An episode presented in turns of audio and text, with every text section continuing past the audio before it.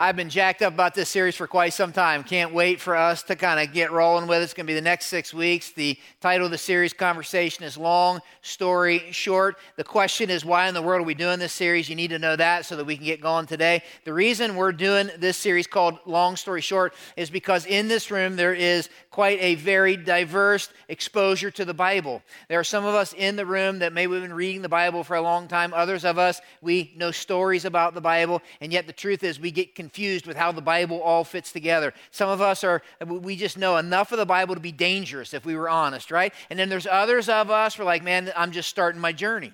I don't really understand the Bible. I get confused as to where to start in the Bible. For a lot of us in the room, uh, reading the Bible is like putting a puzzle together. Raise your hand if you're in the room, you like putting puzzles together. Let me see what I'm talking about. Yeah, okay, so about half of you, right? Uh, personally, I hate it, but my uh, mother in law and my wife love doing puzzles, right? And so we have plenty of puzzles. If I came to you and I simply said, hey, here you go. I got in this Ziploc bag. I don't know how many are in here, maybe 500, 1,000 piece puzzle. And I gave you this Ziploc bag and I said, hey, I want you to put this puzzle together. You're like, well, thank you, particularly if you like putting puzzles together. And you would begin the process of putting the puzzle together, right? So, obviously, the process of putting the puzzle together is grab the pieces of the puzzle, see if you can find pieces that fit together, see if you can find the edge. But there would be one problem that would make this particular exercise extremely frustrating. What is that problem? The problem is simply this you have no idea, you ready? You have no idea what the picture is that you're putting together of the puzzle is. And see, without the picture of the puzzle, all of a sudden you realize, man, I got all these random pieces and I hope I can fit them together, but I don't know if I'm putting together a picture of landscape. I don't know if it's somebody's face. I'm not sure what I'm doing. Here's the point many of us, that's the way the Bible feels. Many of us, the Bible feels like we come to church, maybe we grew up in Sunday school, and people gave us these random pieces to a puzzle called the Bible. And so we have pieces that, like, hey, I like that. That's really cool. It's the story of David and Goliath, and like everybody loves that story, right? And so I have that piece to the puzzle. And then, then there's this Daniel story. And, and then we got this guy named Paul. Well, somehow he fits in the story. And, and, and then there's this really, really important part of the story. That seems to be the, the story of Jesus part of the story. And so I like that piece to the story of the Bible. And so we got these random pieces, but the problem is we put all these pieces and we have no idea how they fit together. And so for some of us, what we do is we just carry around random pieces to the puzzle. Some of us, were really, really smart about the Bible, so we got like lots of pieces to the puzzle. Others of us, we figured, well, we got these pieces to the puzzle because when somebody's got a really tough thing they're dealing with in life, I throw pieces to the puzzle at it, right? And I'm like, well, that's how you deal with it. Others of us, like, I'm just going to give up and I'm not even going to try to put the puzzle together. Why? Because we don't have the big picture. Here's the purpose of the series the purpose of the series, praise God, when you get a puzzle, they give you a box with the picture on it, right? And the purpose of the series is to say, what if we for the next six weeks gave you the box? What if we for the next six weeks simply said, hey, what in the world is the big picture of the Bible? What is the big story of the Bible? These next six weeks, I simply want to unwrap for you the big picture of the Bible in six weeks. You ready for that? We got buckle our seatbelts. We are going to cover, ready? We're going to cover the entire Bible in six weeks. Isn't that cool? The entire Bible in six weeks. Now, let me tell you what I'm not planning to do. Let me set your expectations. I'm not planning on proving the Bible. I'm not planning on answering all the questions about the Bible. That's not what I'm planning to do. What I'm planning to do is spend the next six weeks uncovering the big story, the big picture of the Bible. Here's why because the Bible, no matter what you were told, the Bible is not a manual of morals. The Bible is not chicken soup for your soul. The Bible is not basic instructions before leaving earth. But the Bible is this grand, this great, this unbelievable, unfolding drama that involves God and man and the world. And here's why this is important. Everybody, look here. Everybody, lean in. You got to get this. Here's why this is important. Because every last one of us, even if you're like, I don't believe in the Bible, every last one of us, all of us, all of us, say it out loud with me, all of, and that includes you, all of us have a long story short. Even if you're like, I'm not a Bible person, I'm not a church person, all of us have a long story short. You're saying, Dan, what are you talking about? All of us have a story through which we look at life. It's a prism through which we determine what's important in life, what we value. All of us have a long story short. All of us have a story of where we think we came from, where it is we're going, and that story is what helps make sense of the middle, the part we're in right now. All of us have a long story short. You have one, no matter if you're a church person or not, no matter whether you believe in the Bible or not, you have a long story short. And your long story short is the very thing that instructs what you value. It instructs and inspires what is a priority to you. It instructs and inspires your purpose for living. It instructs and inspires the place you see yourself at in this world. It instructs and inspires the destiny you see your life going towards. All of us have a long story short. Purpose of this series for the next six weeks is simply to say, okay, God gives us his story. So, what is his story, long story short? Because the Bible, listen, I want to make sure I'm clear about this to get us going. The Bible claims to be the true story of God, the true story of the world, the true story of mankind. You probably guessed I was going to say that. Let me go one further. The Bible claims to be the true story of God, the true story of the world, the true story of mankind, but it is way bigger than that. The Bible, listen, claims to be a better story. And so, even if you came in here this morning and your long story short, the way you look at the world has nothing to do with the Bible, can I at least for the next six weeks say, would you consider God's long story short? Because God and the Word of God and the Bible claims to be the true story of God. It claims to be a better story, and we're simply going to unwrap it in six simple acts. This week, we're going to look at creation. So that's why you have your Bible open to Genesis 1. For those of you who like to get ahead in class, you can write these things down. It'll tell you where we're going. Next week, we're going to look at the curse. We're going to look at the curse. Simply, something happened in the story. I'm glad the story doesn't end there, aren't you? because then we're going to look at covenant. There's a God who promises and pursues and chases us, which leads us to Easter week, and we're going to look at the cross. And then from the cross, we're going to lead to the next part of the story, the part we find ourselves in right now, which is the church, which all culminates and leads to the very end of the story, which we find at the end of this library of books called the Bible. And we're simply going to look at the recreation where God makes everything new. For the sake of this morning, for the next few moments, I want to look at Genesis 1, Act 1, and the act of creation. To understand the long story short, you have to start at the beginning.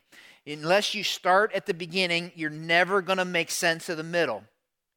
You're never going to understand your place in the story, and you're never going to totally grab the end. It's like walking into the middle of a movie. Anybody ever done that? You're walking in the middle of a movie. It's like that can be confusing. I hate it, right? Because if you walk into the middle of a movie, they've already played the first part, all of the characters are set, the plot line has been unrolled, and you walk in the middle of it and you're like, what is going on, right? How did we get here? A lot of people, that's the way we engage with the Bible. We walk into the middle of a movie and we're like, what's happening? How did we get here?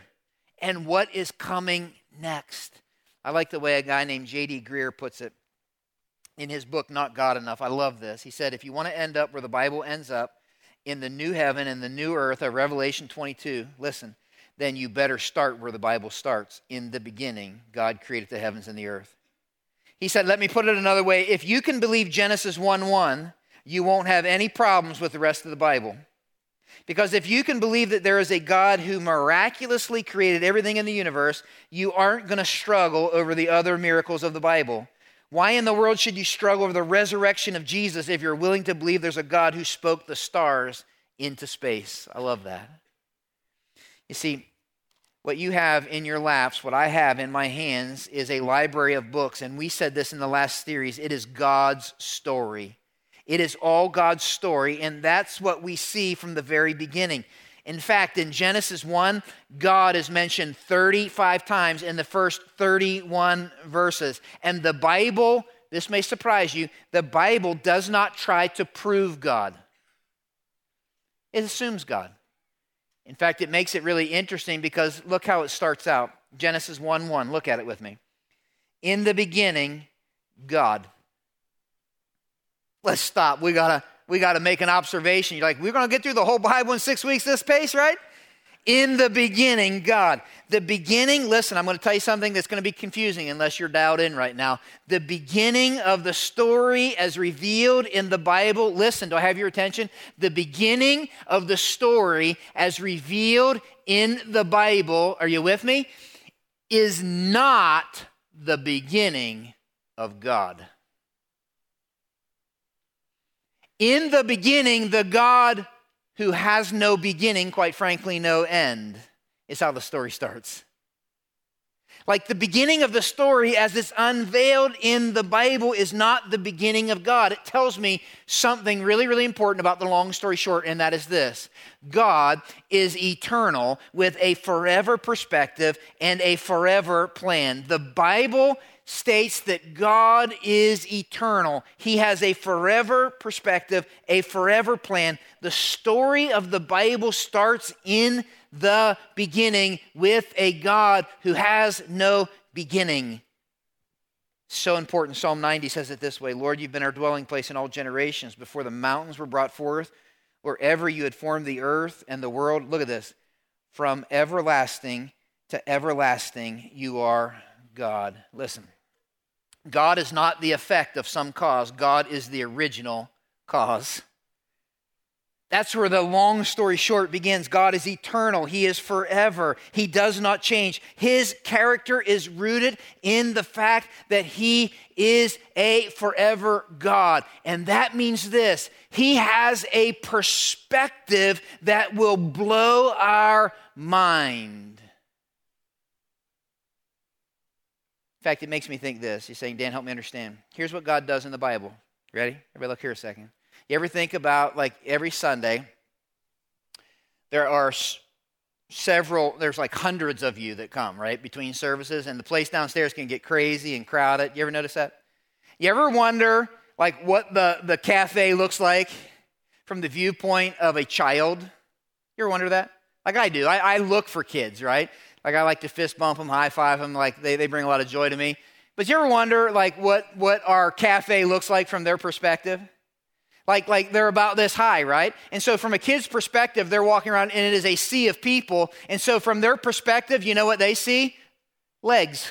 That's what they see, right? Like imagine being a kid. All they see is legs it makes me think of one child in particular. His mom and dad usually come at 10, and uh, uh, I, I, was looking for them at 10. I'm, I'm, not sure if maybe they're here. If you're here, I apologize for not telling you I'm going to use this. But uh, they have a child, he's about five. And I know this child, and he's really a happy, and I look for this child. And this child, if he were to walk around with his mom and dad, he sees legs. And when all you see is legs, it's like, where are we going? And where's the hot chocolate? And who's over there? And what's happening? All you see is legs. You have no perspective. After each service, I like to be out at the entrance because I like to meet and greet and holler at people. And so I look for this child in particular. And it seems like at least 75 to 80% of the time when this child comes out, he is never here just seeing legs. He's always up on his dad's shoulders. And up on his dad's shoulders, guess what he has? He has a perspective that he wouldn't have unless his dad went just like this.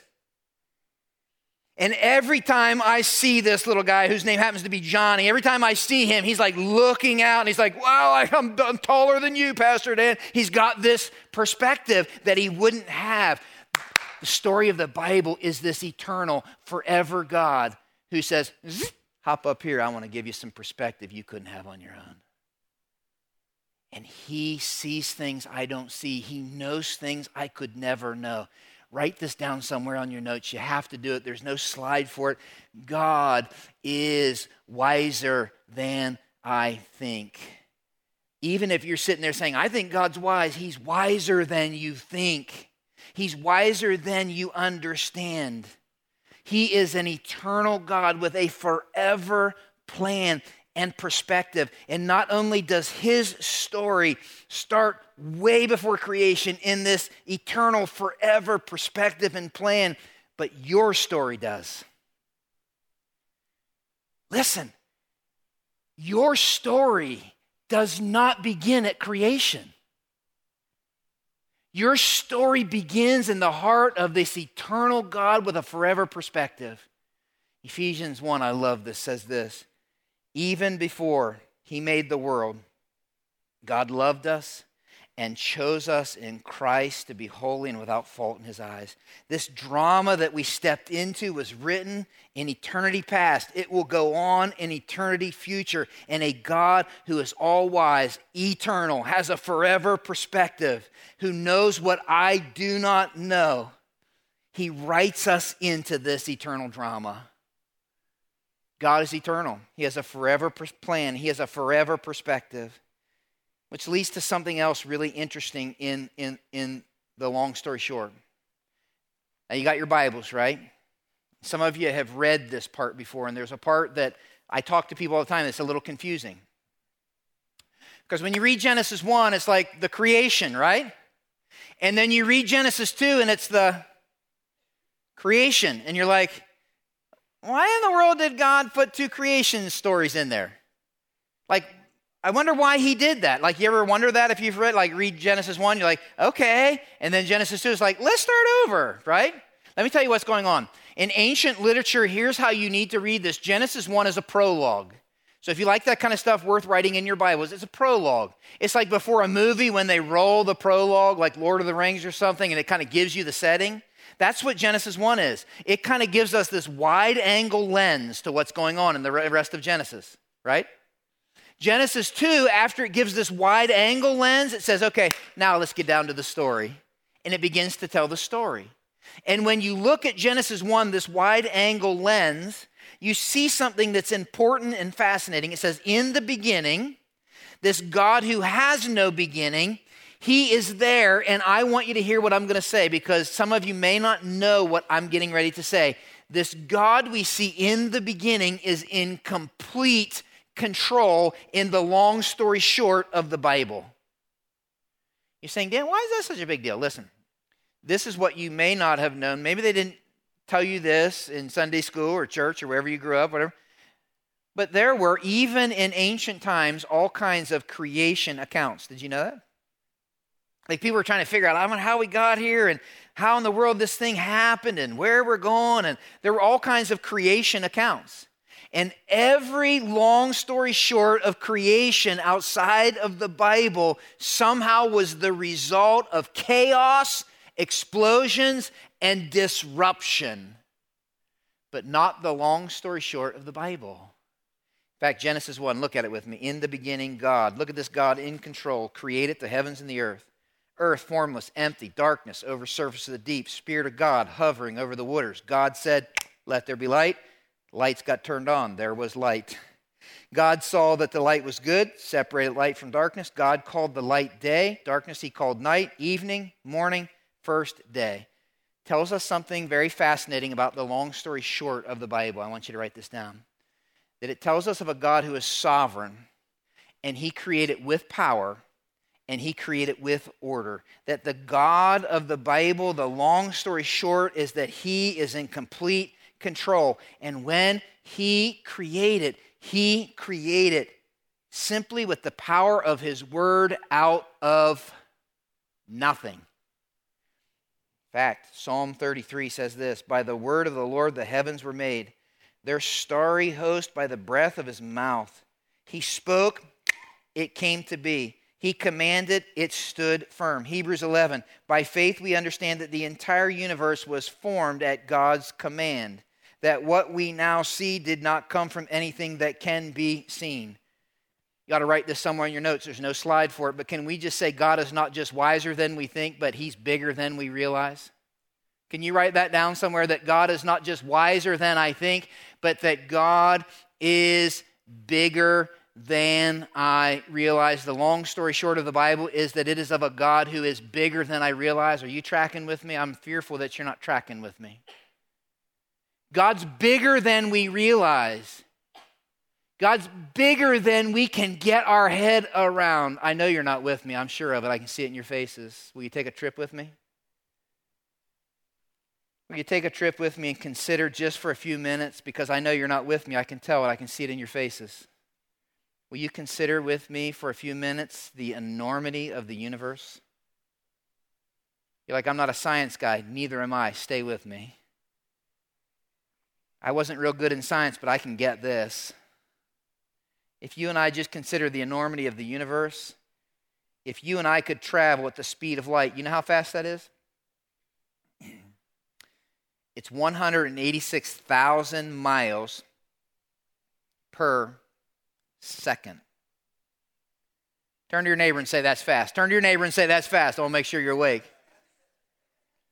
If you and I could travel at 186,000 miles per second, it would take you, listen close, eight minutes to get from the earth to the sun. To go from the sun to the center of the Milky Way would take you 33 thousand years. The Milky Way belongs to a group of some 20 galaxies known as the local group. To cross the local group, you'd have to travel at the speed of light. I don't know if I said this or not 186,000 miles per second for 2 million years. The local group belongs to the Virgo cluster, part of even a larger local supercluster, which would take you 500 million light years at 186,000 miles per second. To cross the entire known universe would take you about 20 billion with a B light years. I don't know if I said this or not, but that's 186,000 miles per second. Can we just say God is bigger than we realize? It's what leads Isaiah to say the following, and you need to see this. God says, To whom will you compare me? Everybody, look here a second. Isn't it true that we want to compare God to all kinds of things? God, you're big just like my big brother. God, you're, you're big and you're strong, just like my daddy. Everybody, look here a second. Uh uh-uh. uh Not even close. It's like he's bigger than I realize. Because he says, Who are you going to compare me to? Like there is no box for that. There is no comparison. He said, Or who's my equal? And then he says, just do me this favor, lift up your eyes like we just did. Look to the heavens. Who created all these? Who brings out the starry host one by one and calls forth each of them by name because of his great power and mighty strength? Not one of them is missing. Guys, do you know something that astrologists and astronomers tell us this that with our naked eye we can see just over 9,000 stars? Did you know that? Like, that's how many we can see? And so we've gotten kind of good and, and, and, and, we've begun naming some of them and we've given some of them some really cool names like Betelgeuse. I love that, right? Like we call stars names. But the vast majority of the over 9,000 stars that we can simply see with our naked eye, we have no name for. The vast majority of the stars that we can see with our naked eye, we call something like this star SAO 067173 star. And yet, if I'm reading this right, God, the one who created, is so big that everything we just talked about and beyond, he calls by name. And he has a name for each one, even the ones we can't see with our naked eyes. You're saying, Dan, why is this so important? I love what J.D. Greear says. He says, We don't need a God who is merely the missing piece in our dissatisfied lives. We need a God who rules the universe. The sentimental, precious moments God who offers pat answers and rides around in the passenger seat of our lives, making things smoother and happier, that God fails to offer a sufficient explanation for the glories and mysteries of the universe. And simple logic shows us that only a God of this size could have created the universe, and that's the kind of God and greatness we crave. You see, the long story short is that God is bigger than we realize, and He is a God of order and rhythm. God speaks it so. Look at what it says God said, Let there be light. There was light. God saw the light was good. He separated light from darkness. He called the light day. There's this order. God is a God of orders. Day one, He turns on the lights. Day two, He makes the sky. Day three, the dry land and gathered waters and vegetation. Day four, He puts the lights in the expanse of the sky sun, moon, and stars. Day five, animals in the water, animals in the sky. Day six, animals on the land. And then the pinnacle of His creation man is created in the image of God. He is a God who brings chaos to order, He creates something out of nothing. He is bigger than I realize. He is wiser than I think. That is the long story short of the Bible. But don't miss this. Ready? Ready? He's not just wiser than you think, he's not just bigger than you realize. You ready? God, the long story short of God is he's better than you dreamed. In fact, you're saying, Dan, where are you getting that from? Well, look at Genesis 1. I'm grabbing it all right there. God said, Let there be light. There was light, and God saw that the light was, what's it say? The light was what? Good. Don't read past that because seven times in this account we see God saying that what he created is good. What's the point? God is good. And he creates with beauty and he creates with design. In creation, we see the goodness of God. God creates out of the goodness of who he is. Psalm 34 says this Taste and see that the Lord is good. Oh, the joys of those who take refuge in him. In the beginning, we see the goodness of God, and when He creates, everything we see flows out of His goodness. This is so important. In fact, the goodness of God is seen in the grandeur of what he created. Psalm 19, what Pastor Aiden read earlier, is this Heavens declare the glory of God, skies proclaim the work of his hands. Psalm 104, may the glory of the Lord continue forever. The Lord takes pleasure in all he has made. Listen, God's goodness is seen in the grandeur of what he's created case you didn't believe me, if you and I traveled 93 million miles away, we'd run into our sun. And our sun is 11,000 degrees on its surface. It's a flaming ball of gas so powerful it would take the sum of the United States gross national product 7 million years to run the sun for one second. Sun is 100 times the diameter of our planet, and yet it is one of what astronomers tell us are over 9,000 stars we can see. That's how many stars are visible to the naked eye. They estimate the number of stars right now to be about, I didn't even know this was a word, lean in.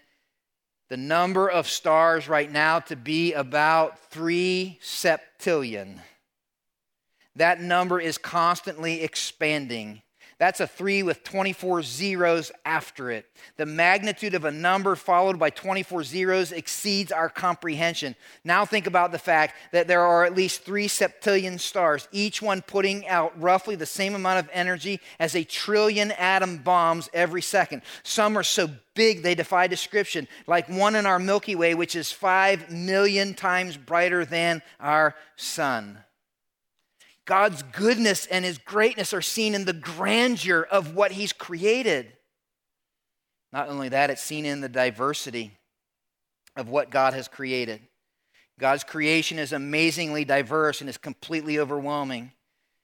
For example, only a tiny fraction of all the species on the earth have been discovered and named. Biologists have cataloged a total of between 1.5 million and 1.8 million species. Estimates of the true number of living species range from 3.6 clear up to 1 million. Two amazing examples of God's infinite creativity and the beauty of his creation in one two and a half acre area of Brazil's rainforest, there are 425 kinds of trees. In one small corner of Peru's Manu National Park, there are 13, listen, 1,300 butterfly species. God's goodness seen in the beauty and the grandeur and the diversity of his creation, but not just in the diversity, not just in the grandeur, but in the detail and design. God created with unbelievable detail and design. If there were no trees or plants of any kind, we could not live. Why? The plants provide the oxygen we need to breathe. We provide the carbon dioxide the plants need to live. Think about the amazing balance God has put in creation. Our planet is perfectly designed to sustain life. If we were closer to the sun, we'd burn up. Further from the sun, we'd freeze. If the earth were a few miles smaller in diameter, the density of its atmosphere would be so thin that the earth would not retain enough heat to sustain life. The earth's waters would freeze to such a depth that all other forms would perish. But if the earth were a few miles larger in diameter, the air would become so dense that too much heat would be absorbed, resulting in the death of everything.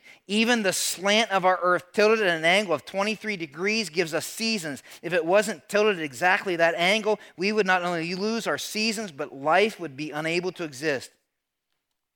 What's the point? The point is the long story short of the Bible and the God of the Bible is that He is eternal. He's wiser than I think. That He is sovereign. He is bigger than I realized. And that He is good. He's better than I dreamed.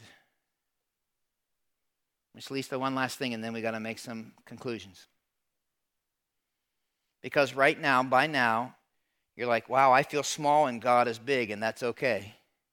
But that's where the story, the long story short, gets fascinating. Because when you peel back the long story short of the Bible, you realize something about this God in the Bible. And it's found in Genesis 1. I want you to see it with me. Genesis 1, verse 26 it says this Then God said, You with me? Then God said, Let me make mankind in my image and in my likeness. Is that what it says? If you think that's what it says, you're not tracking with me. Look what it says. It says, God said, Let what? Say the next word out loud.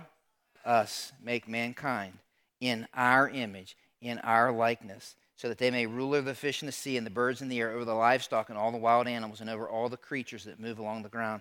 So God created mankind in his own image. In the image of God, he created them, male and female, he created them. Listen, the long story short of God is this is that a God, when you peel back creation, who has always, listen, this is going to twist your brain. It's okay if it does a God who always existed in perfect community Father, Son, Holy Spirit. He lived in this perfect community of love.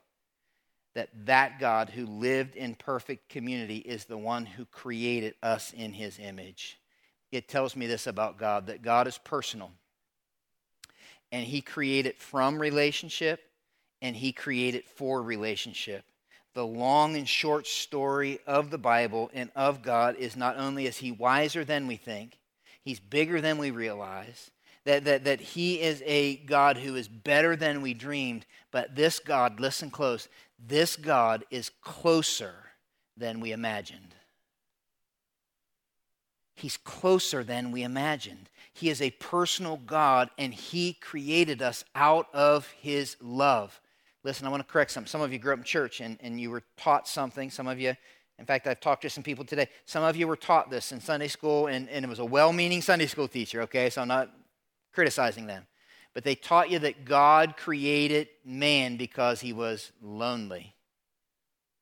Listen, God did not create mankind because he was lonely. God created out of his love, not out of his loneliness. That is key. He lived in this perfect community of love. And what he does when he creates man is he invites mankind into that love. The long story short of the Bible is that the personal did not evolve from the impersonal. The intelligent did not originate from the unintelligent. The living did not come from the non living. We've been made by a personal, intelligent, relational, living God in his likeness. And that's why it says in Genesis 1:31, God saw all that he had made and it was what? Very good. Now, everybody look here. I just flew through a lot, right? The long story short of the Bible is that he is eternal. He has a forever perspective and plan. He is sovereign. He creates with power and order that He is good and He creates with beauty and design, and that He is personal and He creates from this relationship He's always had within His being to invite His creation, namely those He created in His image, into relationship with Him. Everybody, look here a second. I want to tell you something. Some of you grew up in church, and I want to correct some thinking.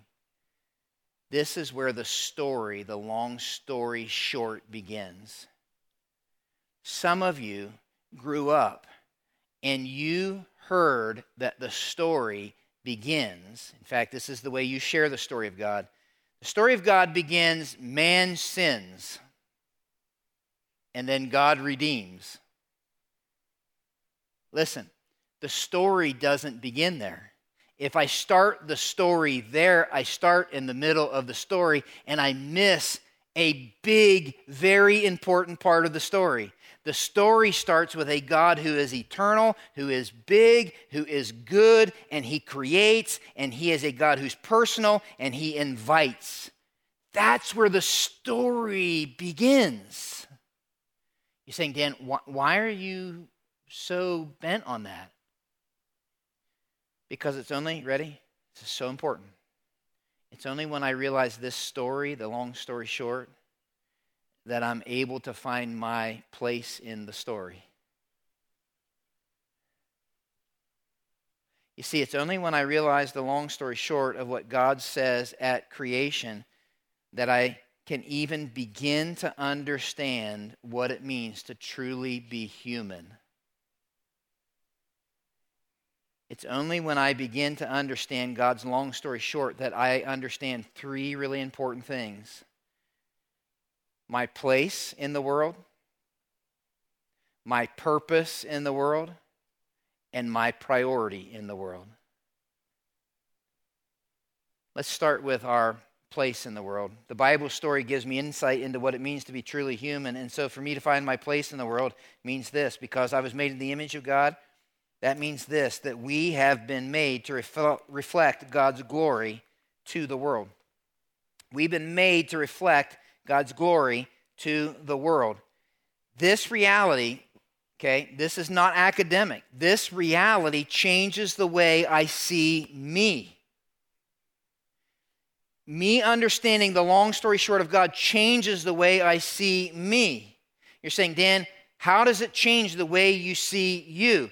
Because when I understand God's long story short, I realize this is worth writing down somewhere, no slide for it. I am not the creator, but I am distinct from the rest of his creation. I was made in his image.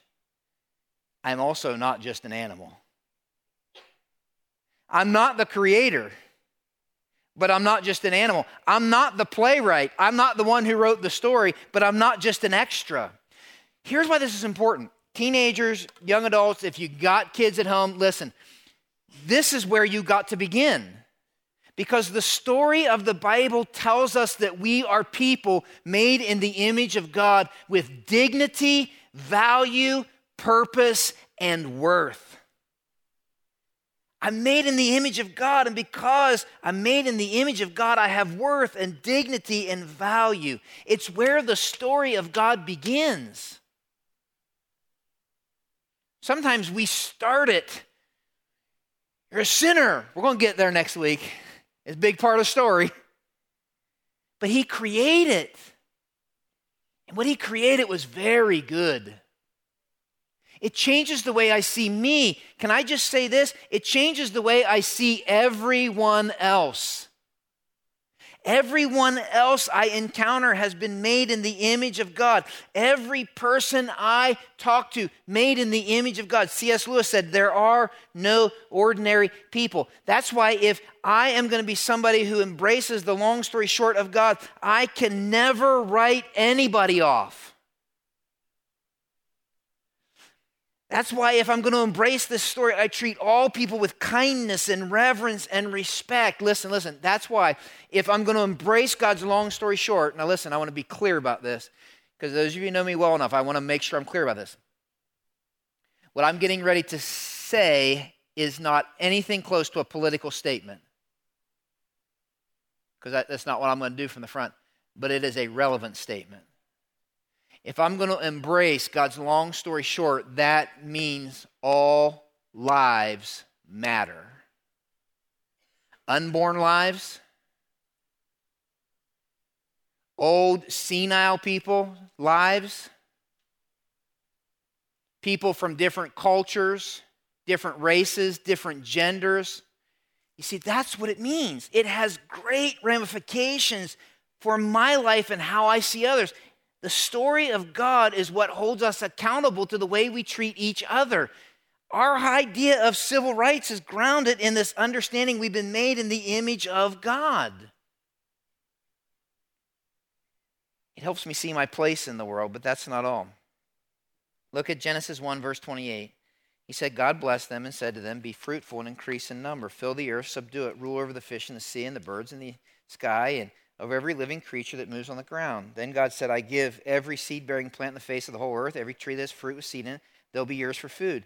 And to all the beasts of the earth, and all the birds in the sky, and all the creatures that move along the ground, everything that has the breath of life in it, I give every green plant for food. And it was so. God saw all he had made. It was very good. There was evening, there was morning, the sixth day.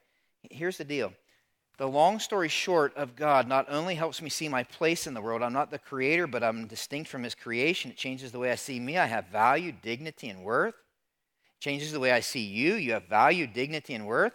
But it also helps me see my purpose in the world. And my purpose in the world is simply this we have been made to multiply God's goodness in the world. That's our purpose.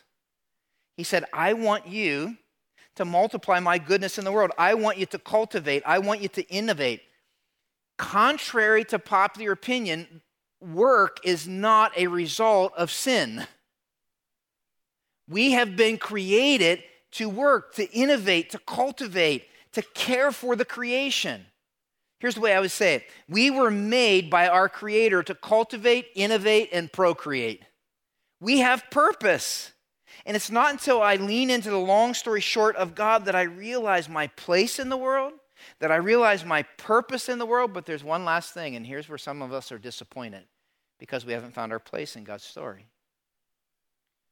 Because when you read the story of the beginning, creation, you eventually come to man's first dilemma. And man's first dilemma is not what you think it is. Man's first dilemma is found in Genesis chapter 2. Look at it with me for a moment. Genesis chapter 2. The Lord God said, It's not good for the man to be what? Alone. I'm going to make a helper suitable for him. Here's the deal.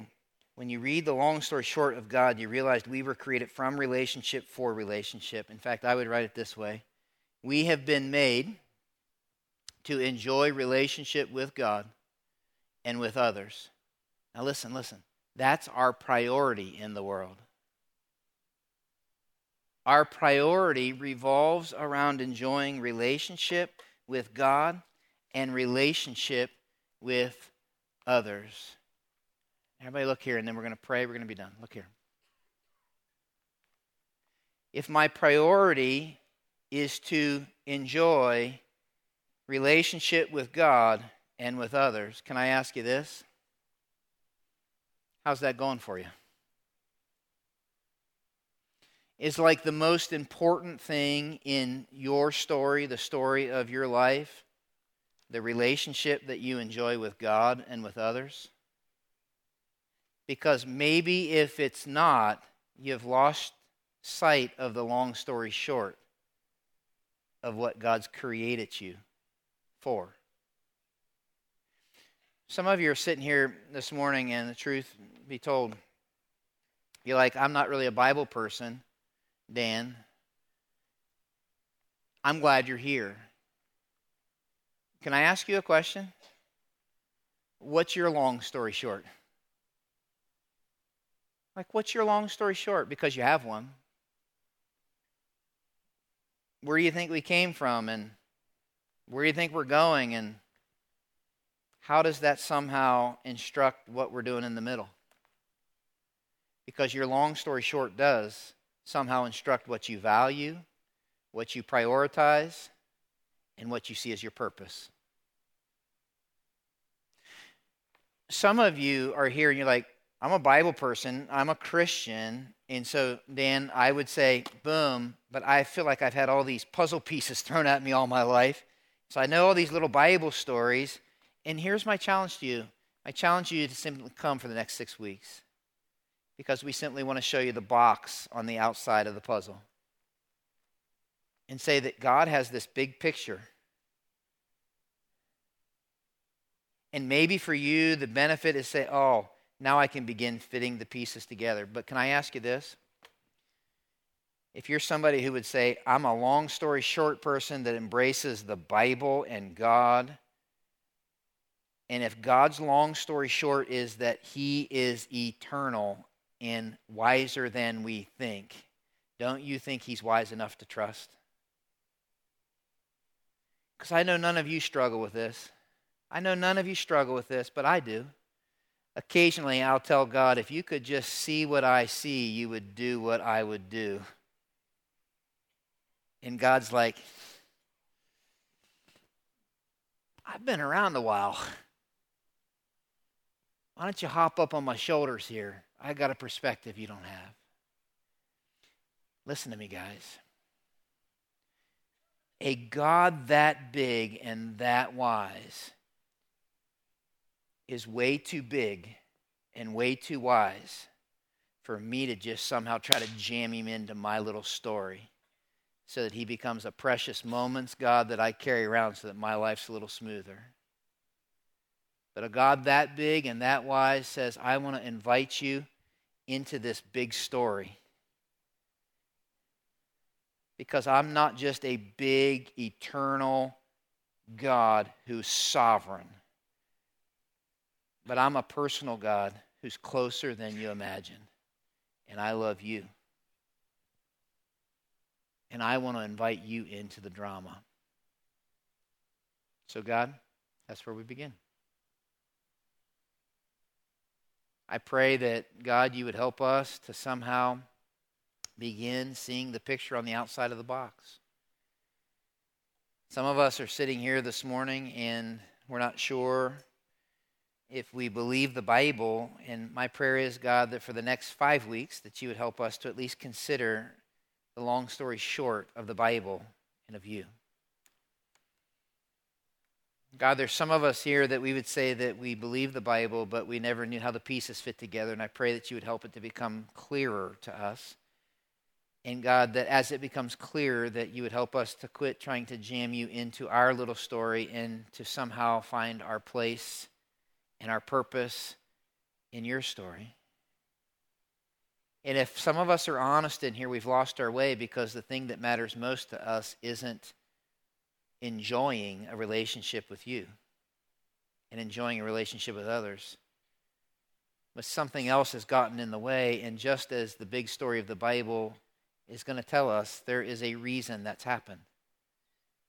But I am so glad that you're a God who makes it possible for us to be reconciled to you and to enjoy relationship with you and others. So, God, I pray that you would use this series even to revolutionize the way we see the puzzle pieces of your word. We love you. Thank you for loving us. We pray this in Jesus' name.